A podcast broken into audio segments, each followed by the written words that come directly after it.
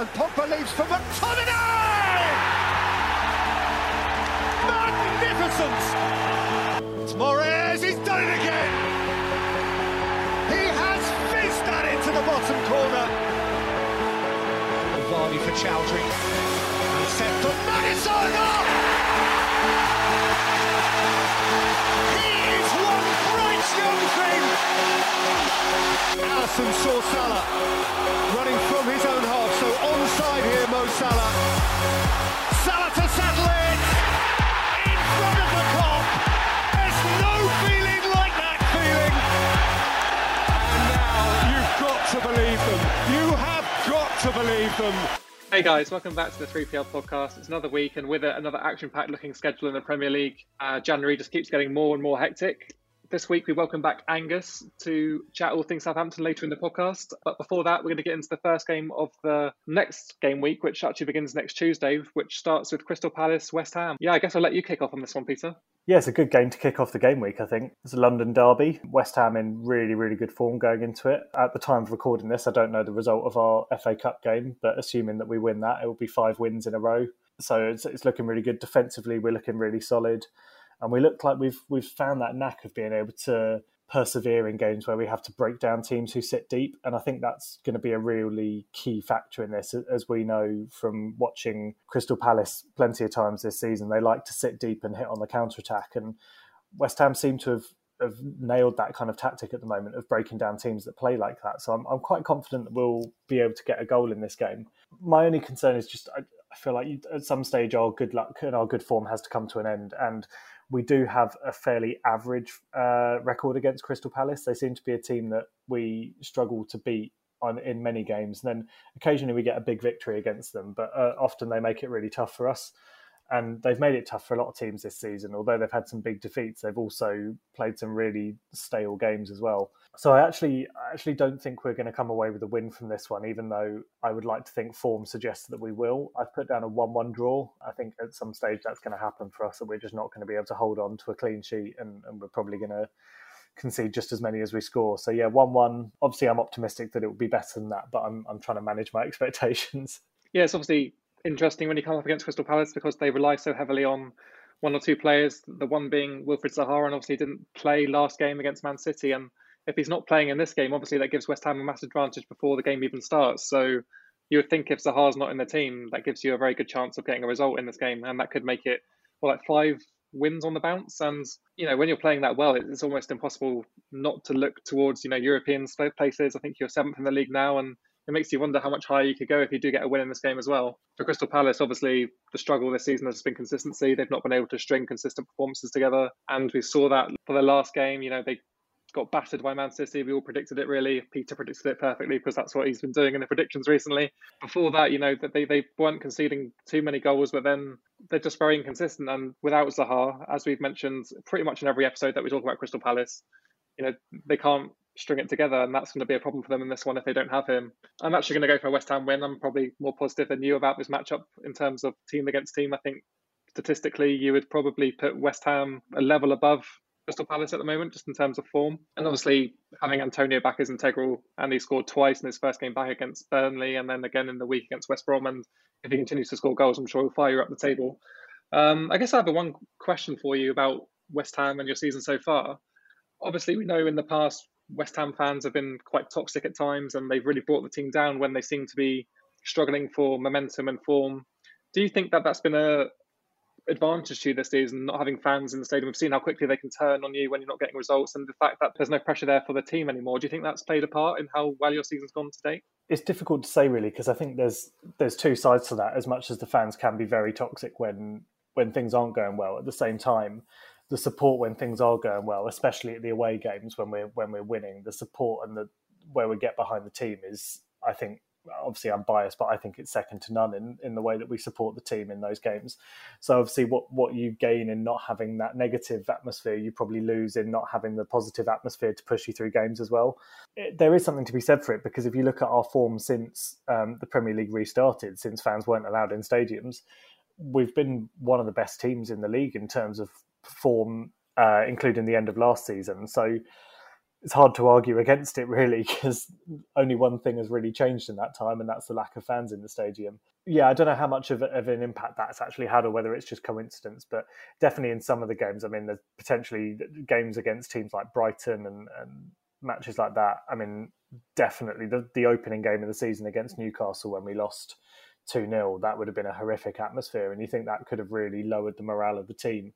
And maybe the fact that they didn't have that knock from of confidence meant that they were able to bounce back and pick up the form a bit easier than they would have done otherwise. So if that's the case, then I'm probably grateful that that we didn't we weren't in the stadium for that game. But obviously, you know, I'm desperate to get back at some point soon and hopefully be there to see our team playing really well. Be a bit of a shame if we do get into Europe and none of us have actually been there to watch the the drive to get there.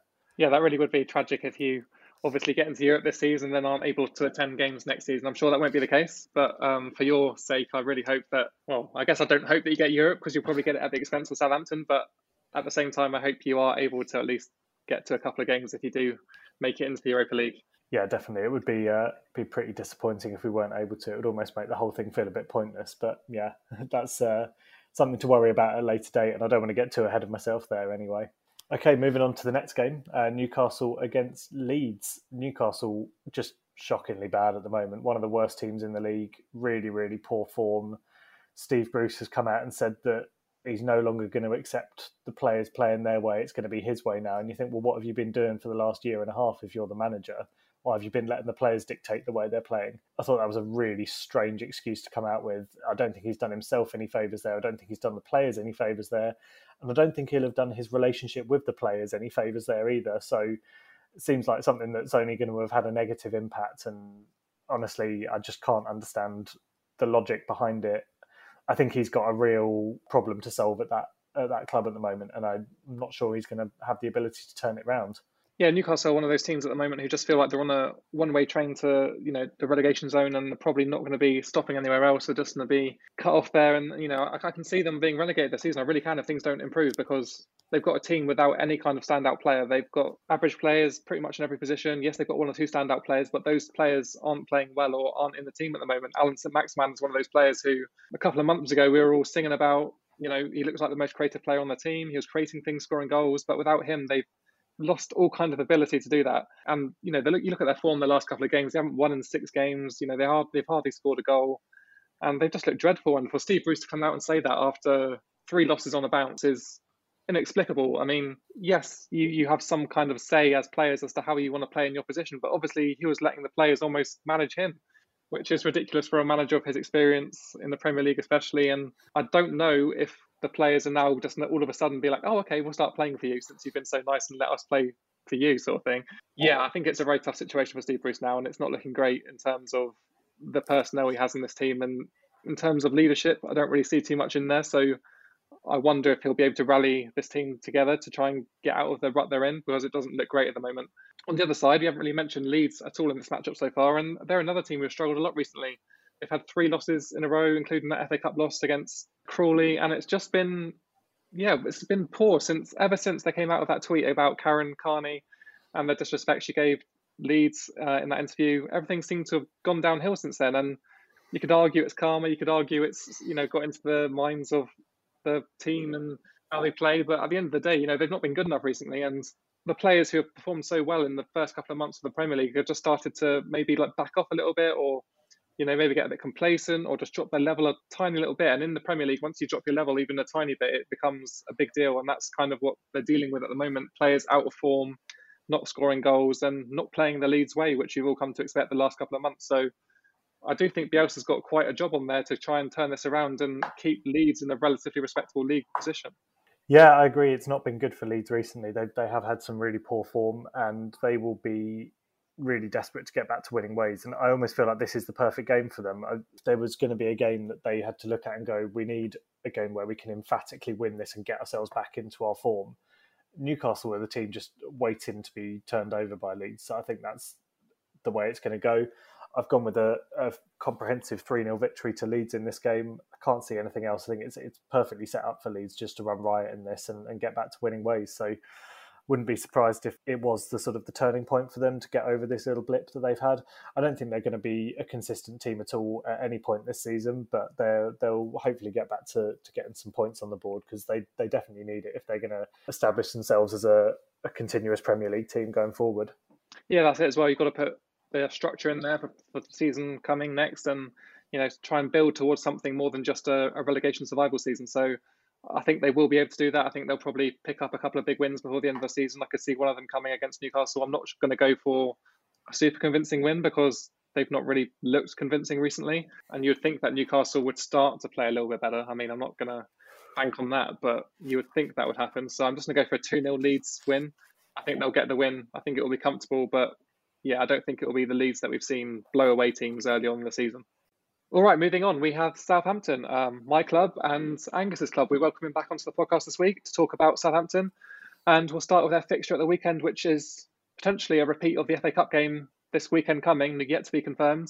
Uh, playing Shrewsbury as we speak at the moment, but Southampton Arsenal on Tuesday night could be a pretty important game for both teams, I think. Uh, Southampton have been falling down the table lately. I think a couple of injuries have really hit us when we had some momentum going. And as for Arsenal, they've been going the opposite way in the table, and it's you know, it could be a difficult fixture for us. But I guess we have this opportunity to speak to Angus tonight, so let's make the most of it and talk Southampton. So, just how much do you think these injuries have held us back in recent weeks? I think it's a huge amount, and I think one of the key things has been Jannik out. Even though Stephens has stepped up into the team and has done well in terms of his defensive duties, he just doesn't offer the same creativity going forwards. Jannik was not only really commanding when it comes up for corners, winning headers, and just causing carnage in the uh, the opposition's box. There's a way he could really like move the ball around the pitch really well. He was both short passing, he very quick get into our midfielders' feet, and often just beyond our midfielders into more of our attacking midfielders like Armstrong, Walcott. He would get into their feet really quickly, really good at long raking balls. I think that has made a huge difference to our style of football. We've really struggled to break teams down without him.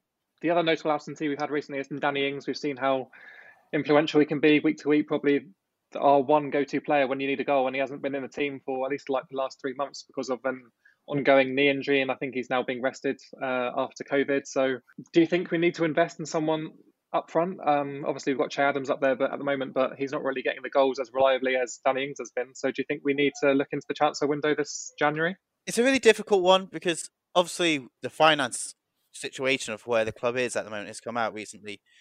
I do worry about if we bring in another player, does that mean we then can't improve the contracts of some of our more key players already in the side? So, such as Danny Ings, who we know is currently in the market for a new contract, we need to tie him down, or we risk losing him. And he is, like you said, such a key player. I think it's more of a case of we need to take our time bringing Danny Ings back into the side. Um, I think after his knee injury, luckily it was only a month, but when we did bring him back, he seemed quite rusty, a bit slow, wasn't quite back up to his same intensity, which is understandable. Maybe we could have taken a bit more time to slowly build him up. The coronavirus situation is just awful timing for us, especially when we've come up against some really difficult fixtures recently.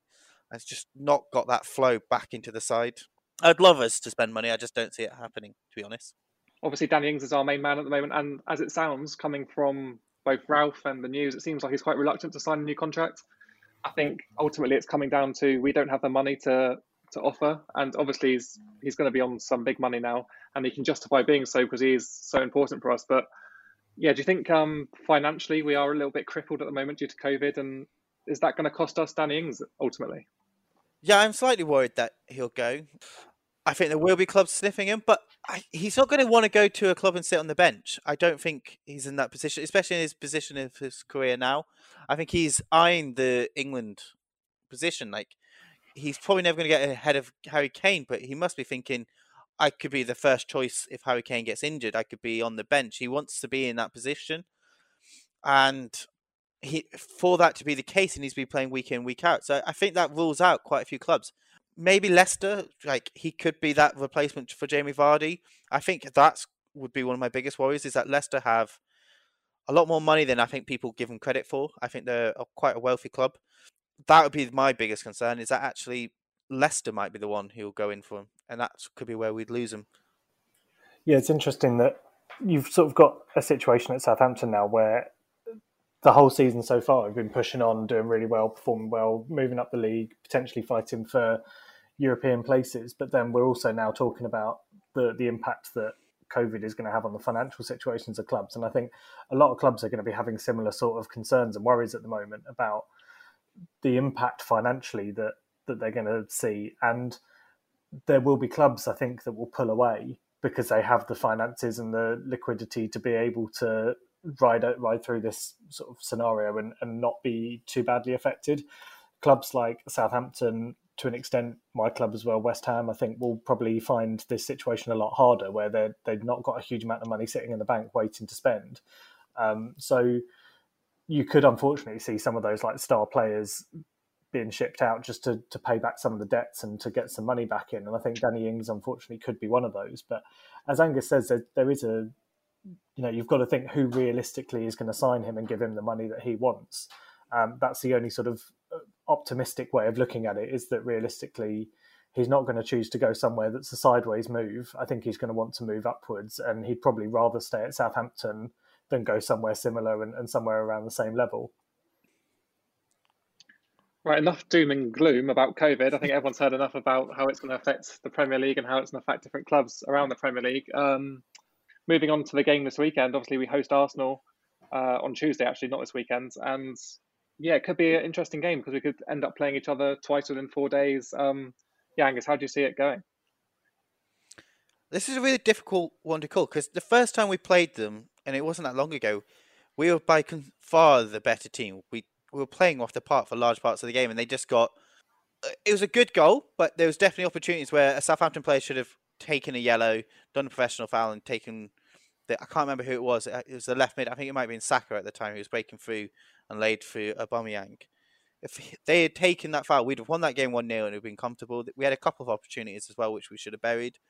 Um, however, since then, obviously Arsenal have gone on a really good run of form. They've beaten Chelsea 3 1, which was a big shock to me. And I think that's really changed the tides for both those teams. Chelsea have gone on a really poor streak of late. And then on the other hand, Arsenal have gone from strength to strength. They've going to be in a tricky Brighton side. Although they're not winning a lot of matches, they're not an easy team to play. They always put up a good fight. They beat a West Brom under Sam Allardyce and beat them comfortably 4 0. Drew with Palace and then obviously went on to Newcastle and beat Newcastle comfortably 3 0. So they're a team which is going from strength to strength. So I do worry about that because when you see teams in form like that, and you obviously Southampton equally being struggling at the moment, especially struggling for goals. That's our big issue. I do worry what Arsenal could do to us. I think it'll be a tight game. I think we can keep it tight, but I I'm not sure we're going to get the win. I, I think it might be a draw, I, I, and I think that's a slight bias of being a Saints fan on my side. I think it's going to be a one-one draw, but I think they they're likely to dominate a lot of the possession.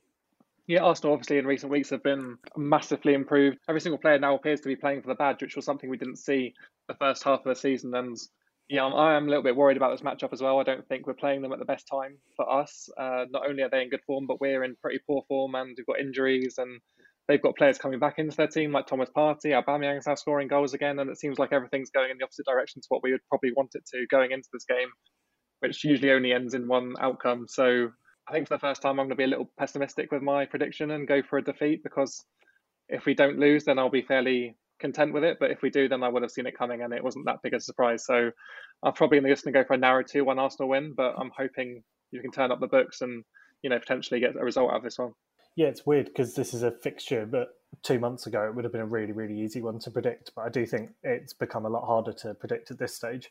Um, I've actually gone the same lines as Angus and gone for a 1 1 draw. I do think, obviously, Arsenal are massively improved, but a lot of the games they've played have been against the teams that are a bit weaker in the league. You know, yes, they've, they've had some good results, but they have primarily come against the teams that are sort of around the bottom half of the table.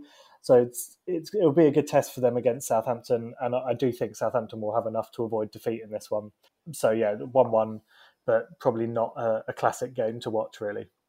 Okay, moving on, we've got Sam Allardyce's West Brom against Pep Guardiola's Man City, and it's an interesting game for a lot of reasons, really, because Man City have actually been one of the best teams in the Premier League lately. They've probably been the best team in the Premier League, actually. They've not lost a game in the last six games, they've hardly conceded a goal. They're second in the league with a game in hand, and the turnaround that they've had recently has been pretty exceptional to watch. They've looked almost night and day from where they started the season, and all of this is without almost an established striker playing up front for them. So it's, it's been impressive on so many levels. And I think coming up against West Brom in this matchup is, you know, it should be very one way traffic. But saying that, Sam Allardyce got his first win as West Brom manager against Wolves, and it was a pretty impressive win as well. Uh, coming from behind twice to get a win there, but then they didn't back it up in the week against West Ham, which I guess would be the worry for Sam Allardyce in that he can't get consistent performances out of his team. Obviously, hosting Man City is never easy, and I can't really see it being any different in this one. I think Man City are on a bit of a roll at the moment, and I think it will take some team to stop them. I don't really see anything that West Brom can throw at Man City to worry them. So, yeah, I think it's going to be convincing. Can't really disagree with that. It would be stupid to disagree with it in the form that City are in. They they do look like they're at back to their absolute best. They're winning games comfortably and and doing so with some real style as well. They seem to be back to the kind of form we saw from them in that incredible record breaking season they had where they broke every record there was to break and it's fun to watch. I mean as, as a as a neutral when you watch their games it, it's great to watch that kind of football and especially when you've got de bruyne putting in passes like he did in their game against crystal palace it was just such a wonderful assist and it shows the real talent that he's got the ability he's got. When you've got players in your team like that you're always going to have a chance of scoring really good goals. Yeah obviously i've watched the west brom game against west ham and they sat back so deep against West Ham and allowed us to control the game. And they they basically handed us the win. I mean, West Ham didn't have to do anything special to get a victory in that game. It was it was really taking the chances when they came. Um, West Brom obviously got a goal, but that was fairly against the run of play. And I think if that's how they're going to play against West Ham, they're, they're unlikely to come out and play an attacking game against Man City. And if they play the same way again, Man City are going to run riot because they'll they'll carve that defense open really easily. You know, West Ham found it easy enough. Man City are going to find it so easy, and that's why I've I've written down four 0 again. I think they'll back it up, make it consecutive four 0 wins, and it just it seems to be Man City's favourite scoreline. I think just a, a nice, comfortable four 0 win, come away looking like they've barely broken a sweat. Yeah, it's one of those matchups when you look at it statistically. Uh, West Brom are the team who have conceded the most goals in the Premier League, and Man City are well up there in terms of goals scored in the Premier League. So these two things are going to combine, in my opinion. And yeah, it's going to be a pretty hefty win for Man City. I'm going to put myself out there and say 5 0. I think it's going to be one better than four. West Brom are going to sit back and hope they can hold out, whereas Man City are going to take the game to West Brom. And Man City's attacking players are way better than West Brom's defence. So yeah, I'm going to go 5 0, put it out there. Okay, moving on, we have Burnley versus Aston Villa, the battle of claret and blue. Um, Aston Villa obviously haven't played a game for quite a while now. They've been hit with COVID, just like Newcastle were early in the season. They haven't played a game since the 1st of January in the Premier League. So they're coming up against a Burnley side who have a bit more match practice under their belt. Yes, that's not really proved results recently. Uh, they obviously lost to West Ham at the weekend, and then before that, they lost to Man United as well. So not the best form taking into this one, but you would think that edge they have just by playing games might see them through this one. Aston Villa obviously haven't played a game, and you know they were playing very well before this COVID issue hit their training ground. But it'll be interesting to see if they can just re pick up that level and just pick up where they left off because we've seen with so many players in the Premier League and so many teams, it's difficult just to switch it on and off. So I think it's a tough matchup for Aston Villa, uh, especially going to Burnley, where they've got the majority of their results this season. They're much better at home than they are away. So I'd probably fancy Burnley from the outset anyway, just in terms of uh, home advantage. But yeah, it'll be very interesting to see how Aston Villa turn up after their long absence. Yeah, it will. And I think what, what's even more interesting about it for Aston Villa is that before they play this game, they're going to have played two more Premier League games as well. And I think the the fatigue will start to kick in. They're they're playing. I mean, by the time this this episode comes out, I think they'll have played their their midweek game on the Wednesday, and then they'll be playing Friday night again against Newcastle. Then they've got this game to follow up on it. Um, obviously, they haven't got a, an FA Cup game to, to worry about because they obviously had to sort of almost forfeit that game against Liverpool. But yeah, I think the to go from playing zero games in for, for almost two and a half weeks to then playing three games in the space of eight days is going to be a real test for them. And I think the fitness is not going to be there, the, the match endurance is not going to be there. Having said that, Burnley don't turn teams over. They, if they do win, they win by one goal, and quite often they struggle to even get that goal. So I think all, all, Aston Villa will need to do is turn up to this game and play a solid defensive game. And if they do manage to get a goal on the break, they'll be happy with it. But they'll also be comfortable coming away from this game with a, a, a point, I think, because they'll know that they're they're going to struggle to keep up the intensity with how thick and fast their fixtures are going to come. they've got four games in hand over some teams at the moment with the way their fixtures have been postponed. So they're going to have to be sensible with the way they approach these games. I can see it being a bit of a stalemate, unfortunately, and I've, I've gone for a nil-nil draw in this one. Um, we know how miserly Burnley can be, especially at Turf Moor, and as I said, I don't think Aston Villa will have the energy to be going all out to win this one. Yeah, I know that I couldn't play three matches in a week, so I don't know if that's any kind of comparison to Aston Villa. They will all be pretty lacking match fitness, I guess, and having played two games in the week, like you say, I think then coming into another game on a Tuesday night at Burnley as well, probably the last game you want after a pretty hectic fixture schedule. I think it's bad news for Aston Villa, so I'm actually going to go for a Burnley win in this one. I think they'll just about have an edge, have a rested team. Um, they'll be well up for it as well, being a home game under the lights. So, yeah, I'm going to go for a narrow one as well, just because I don't think Aston Villa are particularly weak defensively, but I do think Burnley will get the win 1 0. Moving on to the next match, we've got Chelsea taking on Wolves this is another interesting one because both teams have had some really poor form recently. We said in the last episode about Frank Lampard and, and how the game against Fulham almost needed to be a really big, emphatic victory, and it was anything but that. It was a, a very narrow 1 0 win. Game the, the goal coming quite late on in the game. And I think, uh, as much as they got the three points, I don't think it will have done anything to alleviate the concerns that the board will have or the fans will have about the way they're playing. And as we're recording this, I think they're I think it's still 2 0 to Leicester in that game. So, you know, that means at that stage, Chelsea are going into this game with, with two wins from their last six. One of those was against West Ham and was very fairly comprehensive, but the other one against Fulham was not comprehensive at all. So, Wolves, who were also in bad form, will be looking at this as a good opportunity to get a win as well. So it's going to be quite an interesting one. I can see Wolves doing quite well in this game. However, I do still think that Wolves just without that striker, that talisman, we've said it every week since that Jimenez injury. Without him, they just look a different team. I was really hoping that they might have been able to sign Diego Costa by this game because what a game that would be for him to come back in and play against his former club back at Stamford Bridge. But it's not looking likely that that's going to get through in time. So I don't know, really tough one to call. Before I say my prediction, I want to hear what your thoughts are on this one. Yeah, fair enough. You can copy me once I'm done. Um, I kind of think that this is plays into the hands of Wolves more than Chelsea. We saw it's one of the few fixtures that's been played already this season. We saw Chelsea struggle against Wolves uh, in the previous fixture at Molineux a couple of weeks ago before Christmas, and I honestly think it might be a repeat performance because yes, Wolves have struggled lately uh, without Jimenez, but to me they seem like more of a team than Chelsea do right now, and ultimately that's what wins you games. Uh, Chelsea are very disjointed. They beat Fulham, but it wasn't convincing. The goal was scrappy. Mason Mount turned up in the right place at the right time. Obviously, Wolves didn't get a result against West Brom, which was surprising to everyone, but I think West Brom just wanted it more on that day. And ultimately, it will come down to who wants it more, I think, because Wolves have the players in that team, regardless of whether Jimenez is playing, to win games. Uh, at the moment, I think there's a little bit lacking confidence and wondering how they're going to find goals without Jimenez because they haven't really resolved that one yet. It doesn't look like they're going to sign anyone this window. At least there's no rumours other than Diego Costa right now. So it'll be interesting to see what happens in this isolated matchup. I think going forward, Chelsea will obviously have to improve massively. Again, like you said, they're losing in the week against Leicester, and that's a game they probably would have fancied themselves for to push up the league and you know really start to improve on this poor league position they find themselves in. But yeah, I don't know. It, it just is quite a close game to call. With a win, Chelsea could go up the league, and with a loss, they could fall into the bottom half of the table. And the same with Wolves, really. They could push into the top half, or they could be embroiled in a relegation battle with a couple more bad results. So honestly, I think it's one of the toughest games to call this game week. God, I wish you'd gone first in this one, to be honest. But I'm going to go for an entertaining draw. I'm going to go for a 2 all. I think both teams will come at it with a pretty aggressive attitude and hopefully it will make for an entertaining game and hopefully there'll be a share of the points. Interesting. So I've, I've gone for a 2 1 Chelsea win, despite what I was saying about Wolves um, sort of viewing this as a good opportunity to win. I, I, do agree with you. I think Wolves look more of a, a solid unit than Chelsea do at the moment. But I also then think that Chelsea have just got that spark of quality that is there. It's waiting to come. There's no doubt in the fact that they've got some incredibly talented players in that team.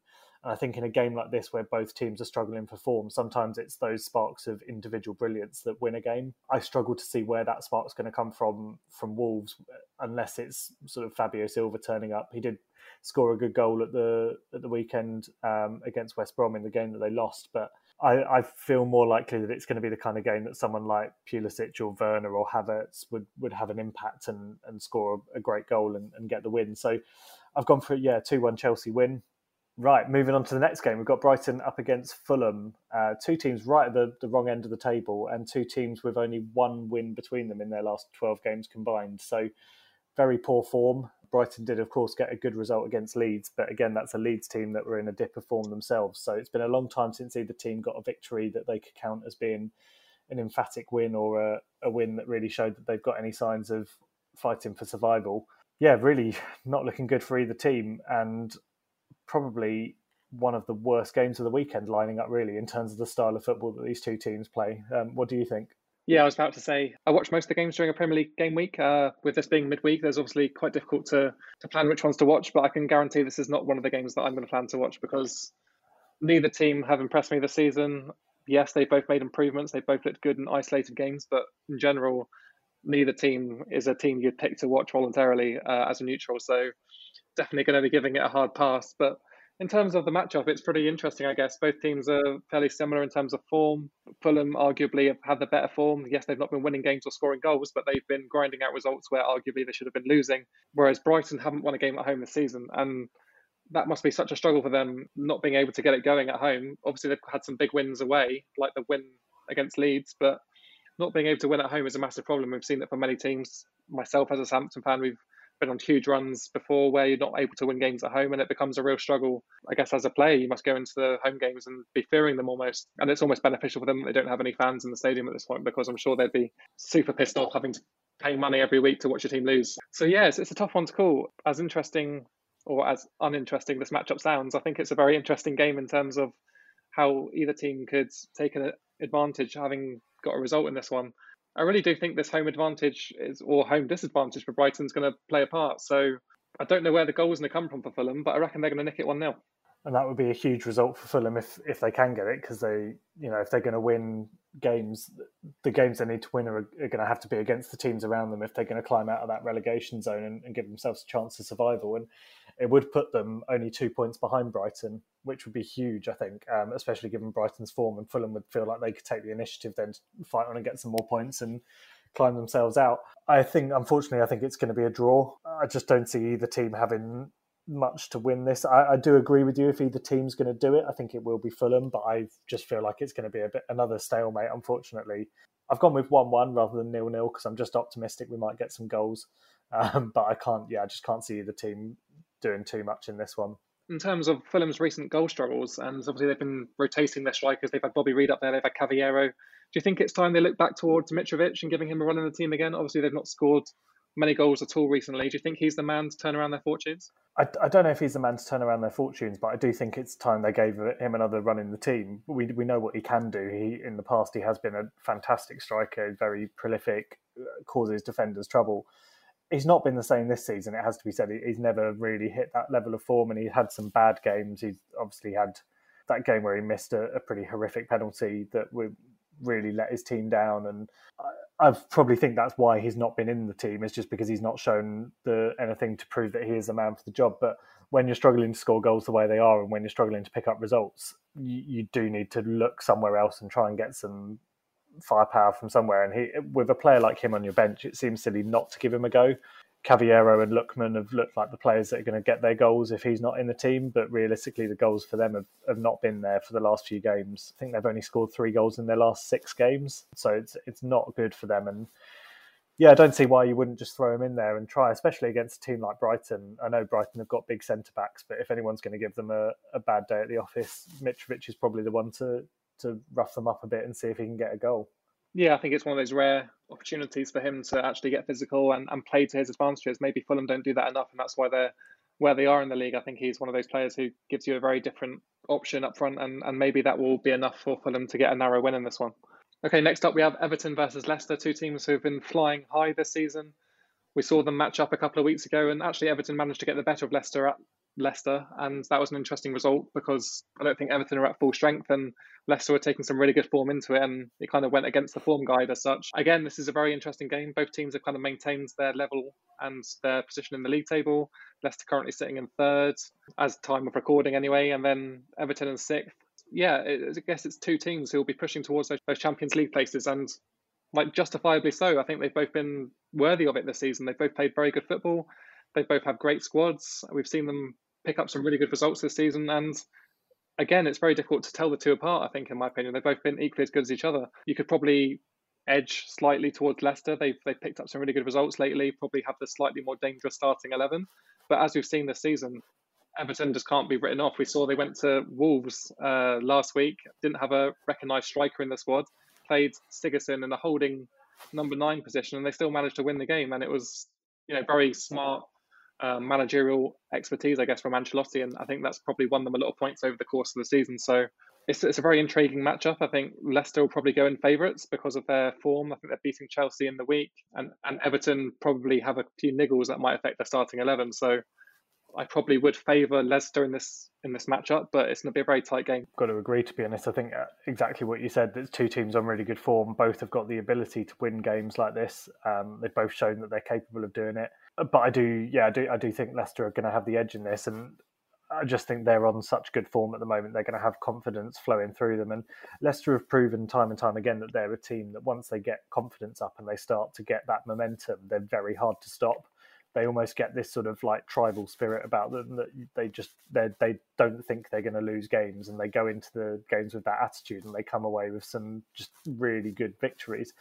And I can see them doing that again here against Everton I actually think what one of the things that is great about the way Leicester are playing at the moment is it's just added another element to the title race because realistically they are in with a shout of the race for the title at the moment, and we've potentially now got ourselves a four-way title race with United, City, Liverpool, and Leicester all fighting for it. And it's been a long time since we had a Premier League that had that kind of um, excitement to it, at least this far into the season. So I almost do hope that Leicester carry on their winning run just to keep the pressure on those teams that are sort of more naturally expected to be at the top of the table. And, you know, as much as I don't think Leicester are going to go on to win the title again, just because of the quality around them, I, I, think it would be great if they managed to stay up there. And, you know, why not give them another run in the Champions League? They, they did fairly well last time they went at it, and it would be nice to see them try it again. And I think they deserve it with the way they've played over the last few years and the way they've sustained their high position in the league year in, year out. It would be good to see them have another go at it. I 100% agree. Uh, having Leicester up there in the title race is something that we've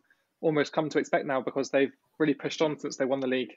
And I don't think many teams would have, or many fans would have expected them to uphold that that lofty league position because they just haven't invested in the squad like other teams do.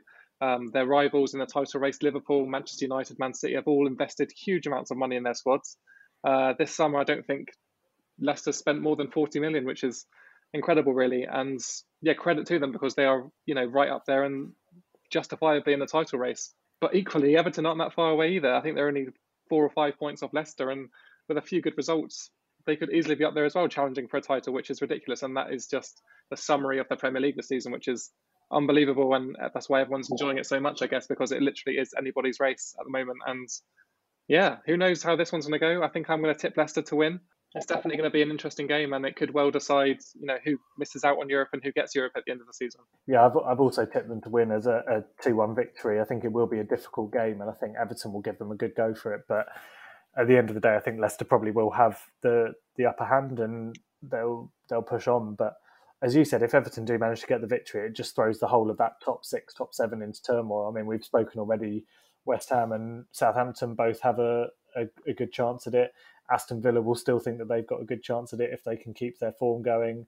Everton, Leicester, Tottenham, Chelsea, all teams that are potentially going to be in and around there. And unfortunately, not all of those teams are going to get it. So some someone's going to end up disappointed. But it's great as you know. Obviously, we're both fans of a team within that fight. But as a neutral fan, it must be great to watch that sort of battle and it would be almost impossible at the moment to call how that the top half of the league is going to finish in, in terms of positions. It's all to play for, and you could even see a team like Man United dropping back down towards that sort of position if they have a dip in form speaking of Man United, they're they're in our next game uh, coming up. They they play against bottom of the table Sheffield United. It's polar ends of the table, polar ends of form. United on, on brilliant form. They'll be really pleased with a, a point that they managed to get at Anfield. It's probably as much as they could have hoped for, um, and it was the kind of game that I think we all predicted a fairly stalemate game.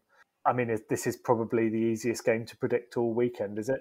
Oh, 100%. I can't see this going any other way than a very convincing Manchester United win. I think it had it been at Bramall Lane, maybe Sheffield United might have given Man United a bit more of a problem. But the fact this is at Old Trafford, uh, Manchester United haven't lost a game at Old Trafford since they lost to Arsenal in November, I think. And they've just been going strength to strength since then, and they look like a completely different team now. And yeah, it's just, it's honestly amazing to see the turnaround that Ole's had with Manchester United. I don't think anybody really respected him as a manager before this season. Yes, he ended last season well, but I think people probably thought that was momentum, and you know he wasn't going to carry it on this season. And initially, it kind of looked like that that would be the case. But Manchester United have just turned it around, and they've relied on their their big name players. And finally, the likes of Paul Pogba, Martial, Rashford, they're all starting to sing the same song. And everybody knew once that happened, it would be you know easy for them almost um, and it has been lately really until they played liverpool it was a very tight game. Arguably should have won, had some really good chances. And they probably rued their chances as well because that was a great chance to end that streak at Anfield, but they weren't quite able to do it.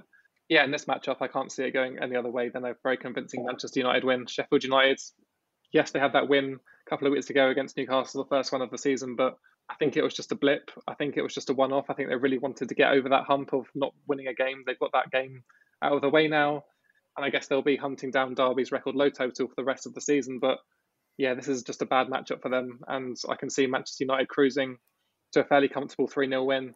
Yeah, I don't think there's going to be any surprises in this one. Yeah, I, I do think for Sheffield United, that win against Newcastle, psychologically, it's almost as though for the, for the whole season building up to that point, their aim was to get that first win. Get that first win, we've got to get that first win. And now they've got that first win, and it's almost like they've climbed up a hill they've got to the top of the hill and they've realised that there's a massive mountain that they've got to climb after that. And psychologically, as, as much as it must have been great to get that win, it must have been really crushing to think it's taken us like 18 games to get to this point and we still need about seven or eight wins from our next few games to even stand a chance of survival.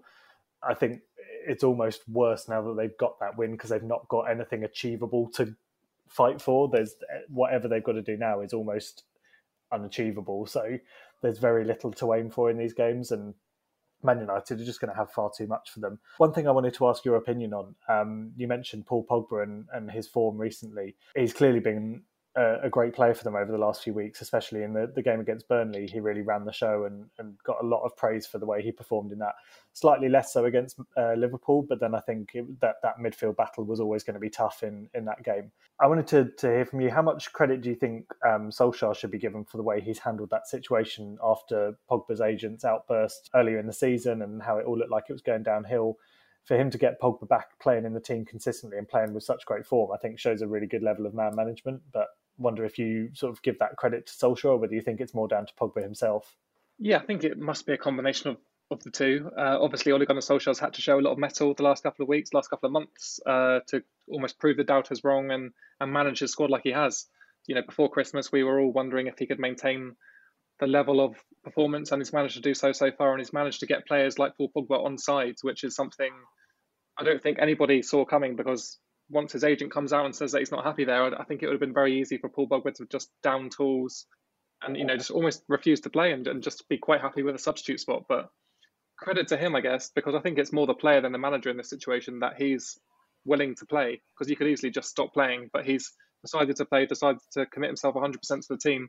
And you've seen the result of that the last couple of weeks. He's been Manchester United's best player almost game in, game out yeah, I, as good as he's been, you would hope it's not just you know to try and get his his transfer in the summer. He's not just putting himself in the shop window with these performances. If Manchester United can get Champions League or, or win the league this season, you would think he's going to completely change his mind again about leaving Manchester United because you'd be you'd be silly to leave one of the best clubs in the world, biggest clubs in the world, you know, the biggest fan base in the world, um, just for a payday, which is ultimately what it sounded like. So it's credit to him for getting his head right. Maybe someone sat down with him. Don't know if it was Ole, his agent, uh, family member, whoever it was, I think he's finally managing to get his head in the right place. And for Manchester United, that can only be beneficial because, you know, we've, we've seen the last couple of weeks just how good they've been with him in the team and playing well. So I guess credit to Ole for, for putting him in the team to begin with, but I think it's mainly down to Paul Pogba for, for raising his level. Yeah, I think that's fair, and and I think you know personally, I, w- I would like to see Pogba stay, and I would like to see him do really well and, and win another couple of trophies with United, especially if they could get something big like winning the Premier League or the Champions League. I know it's a big ask, but I think if he managed to stay and, and be a key fixture in that team and go on and win something like that, um, it really would prove all the critics wrong, and it would it would give him a great justification for sort of his reasoning for staying there and, and doing well. And a lot of the people that have said, "Oh, he's, he's not as good as everyone says he is," if he if he made himself a key player of that team and went on to win something, it would be very hard to maintain that argument against him.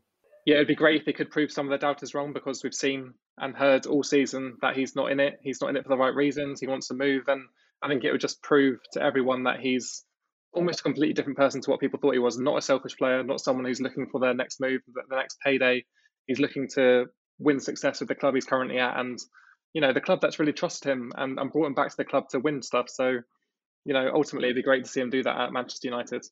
Right, moving on to the next game and the final game of the game week. It's a big one as well. It's Tottenham versus Liverpool.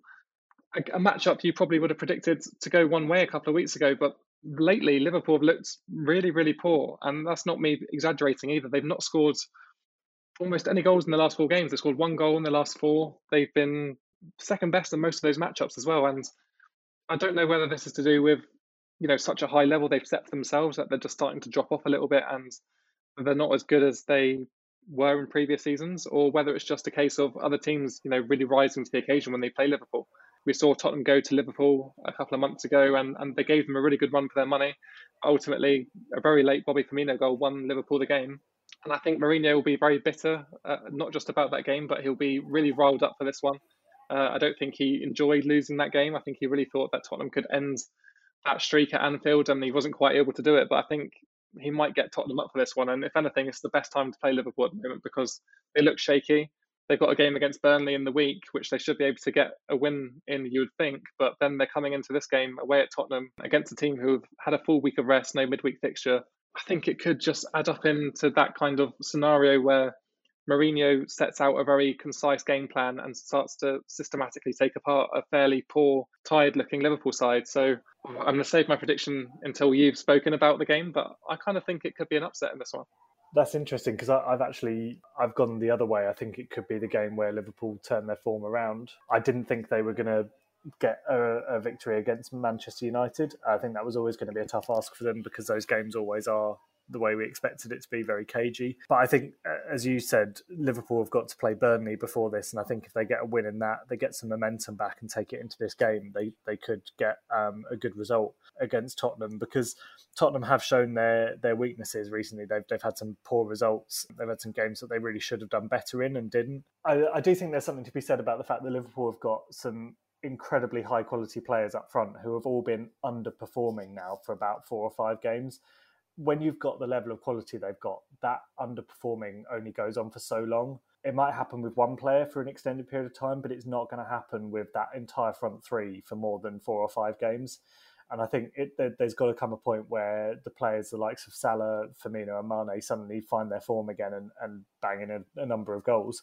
So I think Tottenham could be the unlucky team that, that feel the wrath of all that built up tension from Liverpool. I don't think it's going to be a huge victory. I've gone for a 2 1 win to Liverpool, um, but I, I think you know, Liverpool are still an incredible team. We've seen time and time again how good they are, and I do think this is a, a, blip for them. It's been it's been very poor form, and they've played really badly, and rightly so. They've had some bad results, but that that's got to end eventually. And I think Tottenham will probably be the team that, that ends against. It's a bold prediction, very different to how I was thinking about this matchup. Like you said, they've got that opportunity to bounce back in the week against Burnley, and I think they will do that.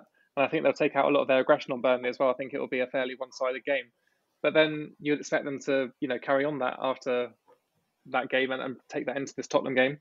But I just don't think that the players are going to, you know, be able to replicate that form. If, if they do beat Burnley comfortably, I don't see them being able to just turn it on against Tottenham, who have, you know, been one of the better teams, especially at home this season. Kane and Son you know you just can't really write them off in any in any matchup. So for me, I can see this being one of those games where Liverpool go in rightly favourites. But I don't know. We've seen it with like really good teams in Europe for multiple multiple years now, where they have a year or two of dominance.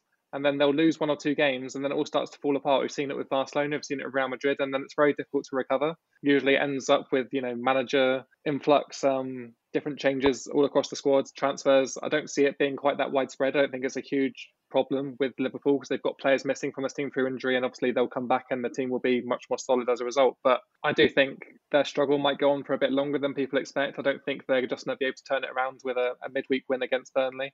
I think they'll obviously get a win there, but then I think this might just be like, oh, we're not quite back at the level that we were thinking that we were at. So yeah, I'm, I'm actually going to go for a 2 0 Tottenham win. I think that goal glut might come in the week against Burnley for Liverpool, and then they might shy away again when it goes to the weekends and, and their trip to London. So that's my prediction. It's a pretty bold one, but I think it's justified based on their recent poor goal scoring record. Well, we'll we'll both be glued to this one then, waiting to see what happens with it. But I think I, I, think it's a testament to how good Tottenham have been this season that we're even looking at it as that being a possibility, regardless of Liverpool's poor form recently. Tottenham have definitely found another gear this year, and they, they deserve a lot of praise for that. So yeah, definitely, definitely a chance for them to win it. Uh, by no means do I think it's going to be an easy game for Liverpool, but yeah, I'm, I'm going to stick to my prediction and, and say Liverpool are going to win, and we'll we'll just have to find out uh, come Thursday next week. I look forward to it. Um, just one more question on this game. I saw something in the news recently.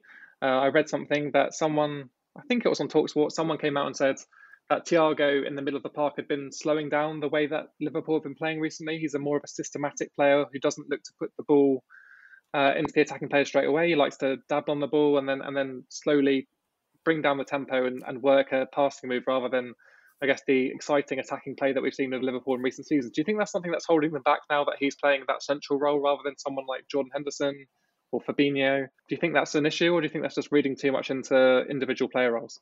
Um, well, yeah. Firstly, if, if it was from Talksport that that was said, then I wouldn't worry too much about their opinions because I tend to think most of what they say is absolute garbage. Um, you find much better opinions on this here podcast than you ever will on Talksport.